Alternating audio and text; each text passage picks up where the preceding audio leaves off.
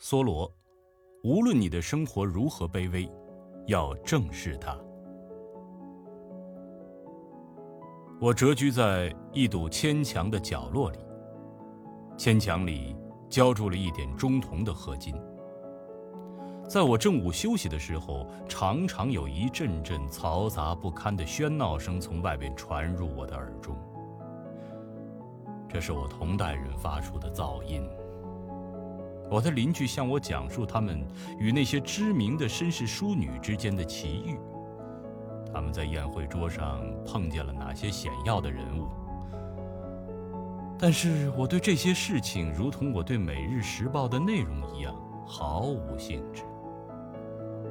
兴趣的对象和谈话的主题，主要是围绕服饰打扮和礼节举止的。